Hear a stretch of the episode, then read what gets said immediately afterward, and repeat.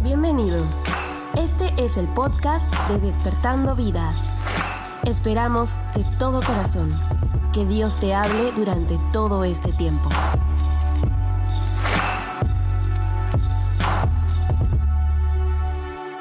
Bueno estar con ustedes, chicos. Veo que hay mucha más gente conectada. Un saludo para todos ustedes.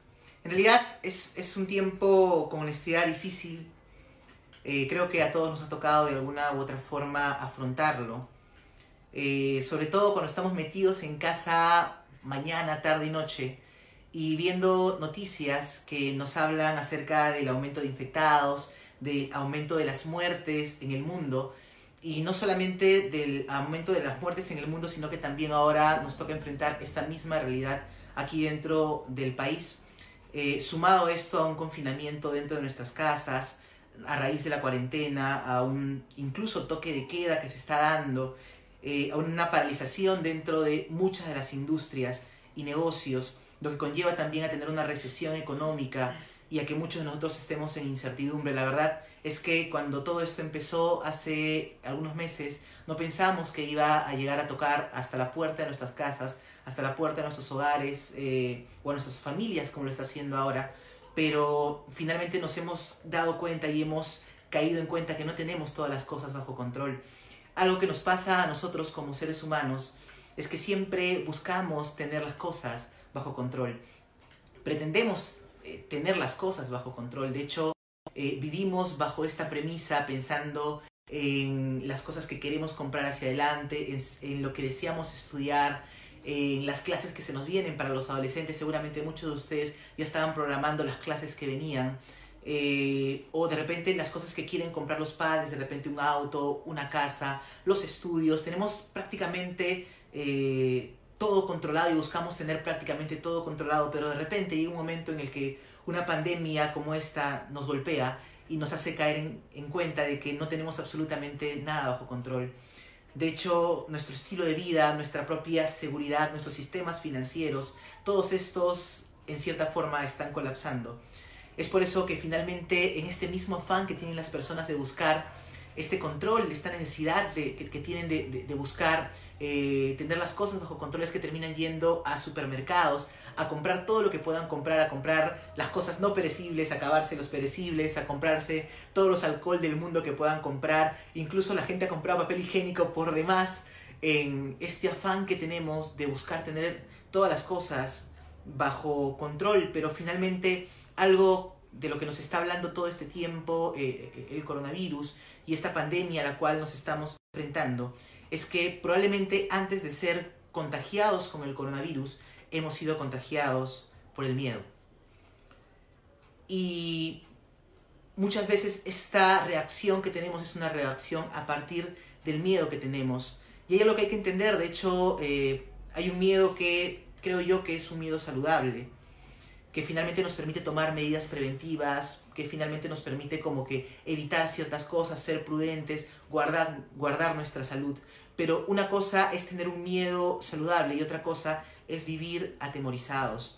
Otra cosa es vivir bajo angustia, otra cosa es vivir bajo pánico, otra cosa es vivir eh, con esta total incertidumbre. Y hay algo que eh, a veces, de lo que no somos muchas veces conscientes, es que el enemigo de la fe es el miedo.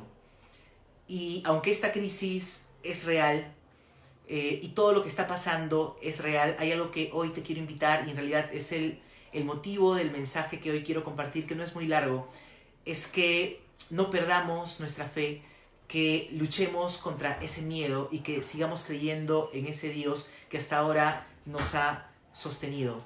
Algo de lo que me daba cuenta en, en estos días es que yo mismo también he estado cayendo dentro de esta misma situación, ¿no? Es que eh, yo nunca he sido tan amigo de ver eh, noticias, noticieros, la gente que me conoce sabe ver televisión porque todo el tiempo es como que dan noticias negativas y todo esto te nutre el alma, te, nutre el espíritu y finalmente tú terminas actuando en función a esto. Y hemos sido contagiados, yo creo que finalmente como sociedad, de este espíritu de miedo, de este espíritu de temor, y hay algo que pasa con nuestros pensamientos, ¿sabes? Eh, que nuestros pensamientos también pueden ser sazonados por este miedo. Algo que han descubierto los neurólogos, eh, chicos, les comento un poco, es que eh, el cerebro no distingue eh, exactamente entre lo que ve y lo que imagina. Es decir, mm, cuando tú ves, por ejemplo, un perro rabioso, a punto de morderte, ¿no? que está cerca a ti, pero cuando también te imaginas ese mismo perro, ¿no? suponte que te lo imaginas, dentro de tu cerebro se activan exactamente los mismos neurotransmisores. Entonces, finalmente, eh, el miedo puede ser producido por un factor externo, como también puede ser o estar siendo producido por algo que está dentro tuyo. Y es por eso que debemos cuidar tanto nuestros pensamientos. Es por eso que, así como existe un cine de terror, ¿no? que es así súper explícito, con sangre por todos lados, también existe un cine de suspenso, eh, en el que quizás las cosas no son tan explícitas, pero en el que los directores se esfuerzan mucho por hacer que las personas puedan imaginar qué es lo que puede pasar después, porque finalmente muchas veces lo que imaginamos puede ser incluso peor que lo que está por venir. Y muchas veces puede que afuera la situación esté difícil, pero finalmente muchas de nuestras batallas las peleamos y las batallamos desde dentro, las batallamos desde nuestro corazón. Y hoy quiero eh, invitarte y hoy quiero decirte que saques ese espíritu de temor que está dentro de ti y que empieces a confiar en ese Dios. Y justamente es algo de lo que yo quería compartirte hoy, porque así como es eh, más contagioso que el coronavirus, el miedo, ¿no? Hay algo que es más contagioso que el coronavirus, y yo creo que es el miedo. Pero así como el miedo es contagioso, también es contagiosa la fe. Y basta con que uno de nosotros dentro de casa, dentro de nuestro hogar, estemos llenos de fe para poder impregnar esa fe dentro de nuestra familia.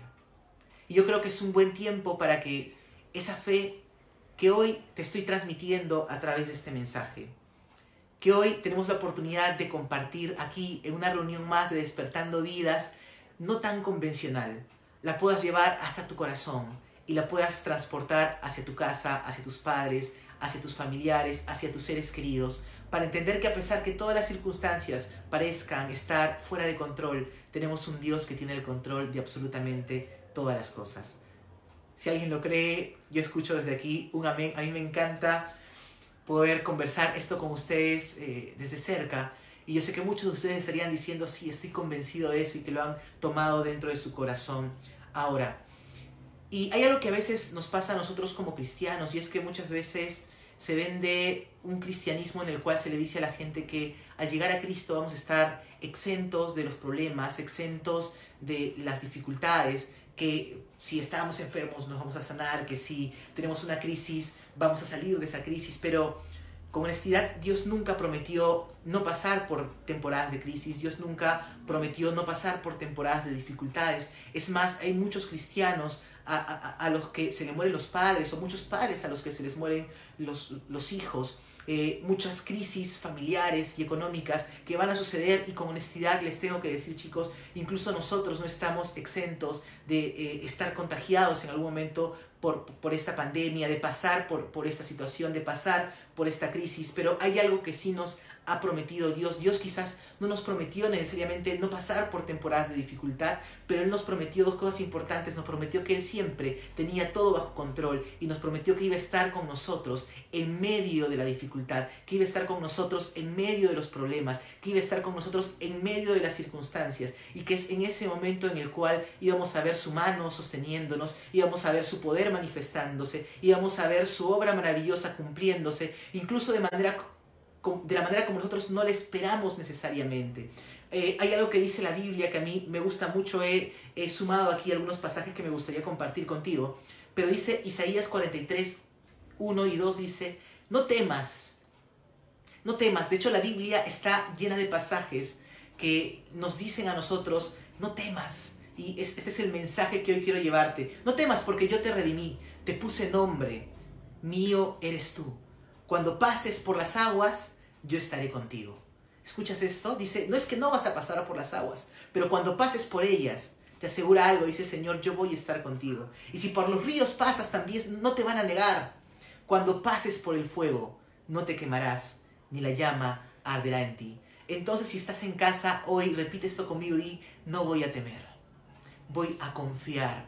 Si, ves a alguien, si está cerca a alguien en tu familia que está pasando por ahí, si están escuchando con alguien, toca a alguien y dile, no temas, no temas, porque Él ha prometido que estará con nosotros en medio de esta circunstancia. Eh, Jesús de hecho lo dijo un montón de veces en Juan 16, 33, dice, estas cosas os he hablado para que en mí tengan paz. En el mundo van a tener aflicción, pero confiad, yo he vencido al mundo. ¿Y sabes qué? Yo creo en ese mismo Jesús que venció al mundo. Yo creo en ese mismo Jesús que venció la muerte. Si hay algo que nos puede robar eh, eh, eh, todo este tiempo es nuestra paz.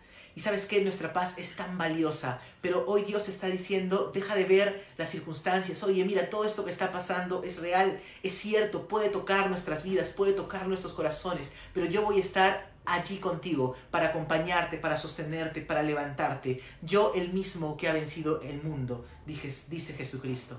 Y Lucas 12:4 dice, no temas a, a los que matan el cuerpo y después de esto nada más pueden hacer. Muchas veces como cristianos olvidamos que nuestras vidas no terminan aquí, sino que tenemos una promesa que es mucho mayor de parte de Dios para nosotros, que es una promesa de vida eterna, que es una promesa de salvación. Y sabes que eh, aun cuando nuestros corazones dejen de latir o nuestros pulmones dejen de respirar, si en algún momento esto sucede, porque puede que suceda hoy o puede que suceda en muchos años, en algún momento todos tenemos que morir, pero tenemos una convicción de que después de la muerte nos espera una vida y una vida eterna en Cristo Jesús. Yo lo creo, yo lo creo. Y hay algunas cosas que a veces olvidamos y que dejamos de ver con, todo con toda esta temporada que está pasando eh, dentro del coronavirus, con este tema de la cuarentena, es que casi todas las noticias que nos llegan son malas. Y yo me puse a pensar en algunas cosas que de repente nos pueden como que animar el espíritu, el espíritu motivar el corazón. Y traté de ver y de sacar el foco de las circunstancias, de las cosas que no están yendo bien y de repente ver aquellas cosas que sí, que sí están saliendo bastante bien y que sí pueden ser cosas positivas. Por ejemplo, eh, hay mejoras dentro del medio ambiente. Se dice que ha habido un 25% de reducción en la contaminación.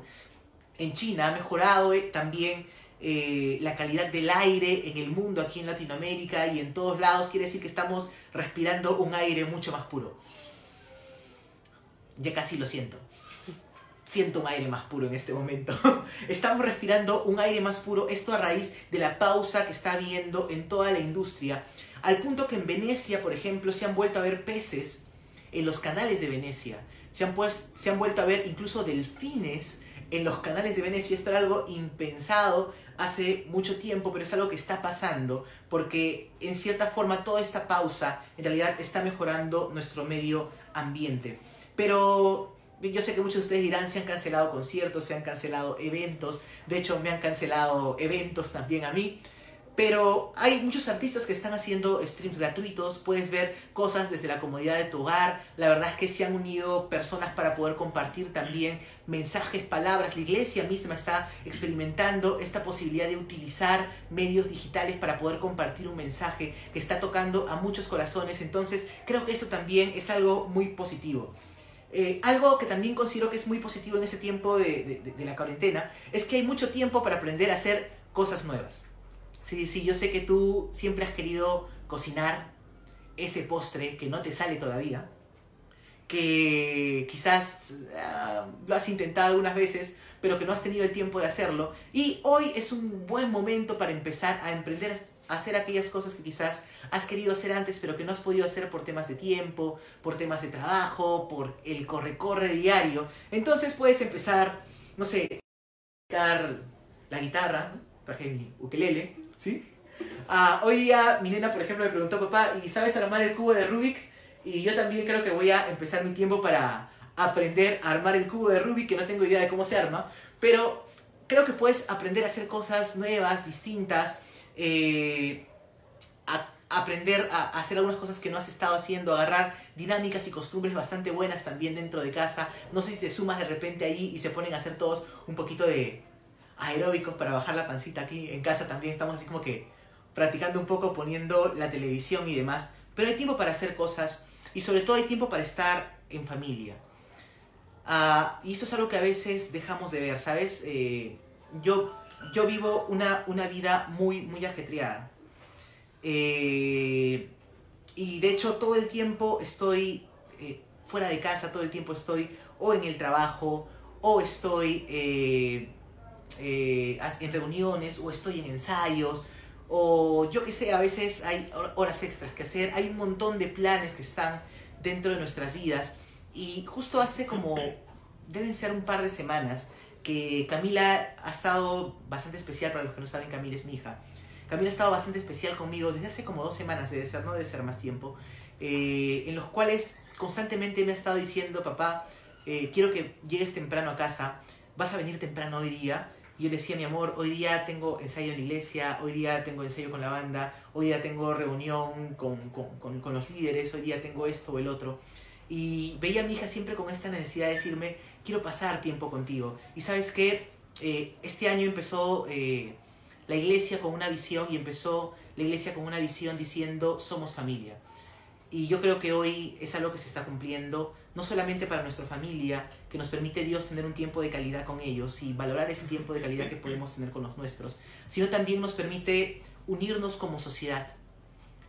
Y esto es algo, un aspecto también positivísimo eh, de todo lo que está pasando. O sea, todo esto que está sucediendo con el coronavirus está golpeando al mundo de tal forma que está zanjando nuestras diferencias y nos está haciendo ver a unos y a otros iguales. Estoy convencido que saliendo de toda esta etapa vamos a salir mucho más empáticos, vamos a salir con una responsabilidad social mucho mayor y sobre todo mucho más humanos. Veía ayer eh, en la televisión un reportaje de vecinos del INSE cantando el Contigo Perú eh, y fue algo súper conmovedor porque vemos que hay personas que están haciendo un gran sacrificio por sobrellevar esta situación y porque toda esta situación pueda eh, pasar y pueda pasar de la mejor manera para todos nosotros.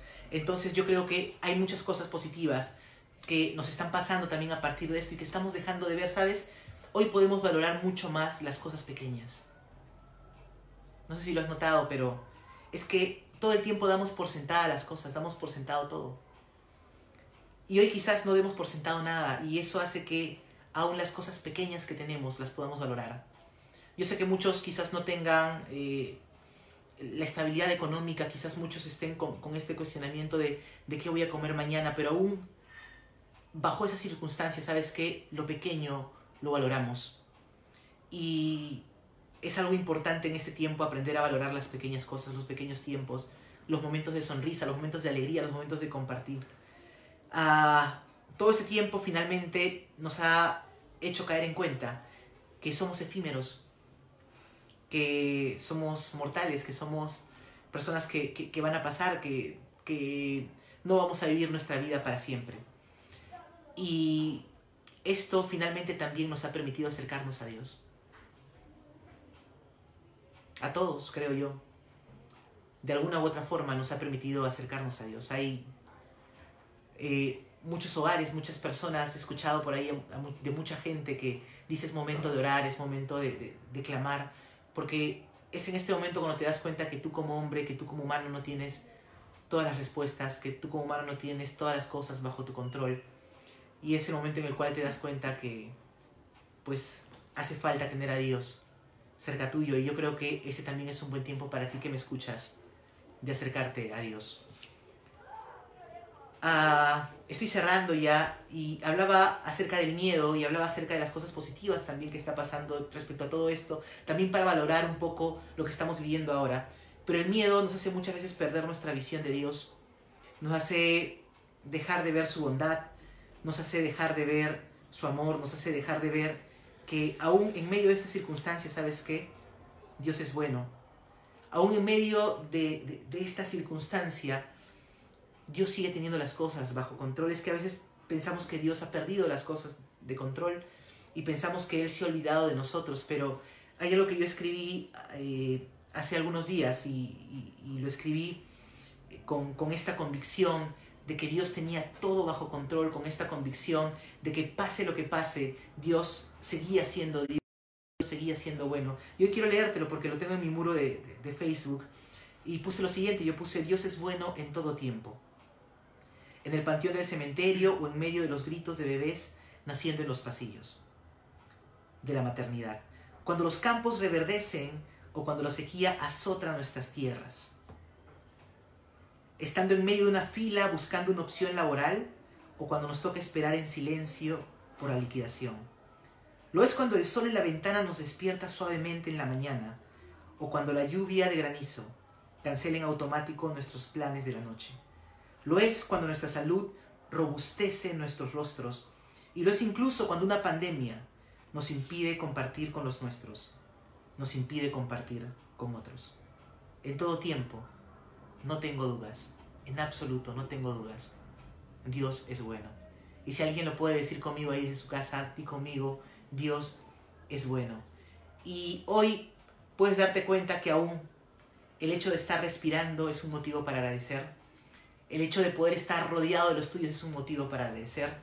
Y recuerda algo, aunque el virus puede matar nuestro cuerpo, no puede matar nuestra alma, nuestra alma, porque el que está con nosotros venció la muerte. Y ese es Jesucristo. Y yo lo creo firmemente. Y por eso la Biblia dice que todas las cosas ayudan para bien a los que le aman y a los que conforme a su propósito son llamados. Y yo declaro esta palabra para tu vida. Deja de tener miedo y empieza a confiar en ese Dios. Es un buen tiempo para creer en Él, para confiar en Él, para seguirle cantando, para seguirle alabando, para seguir levantando un tiempo con nuestra familia de adoración, un tiempo con nuestra familia de compartir.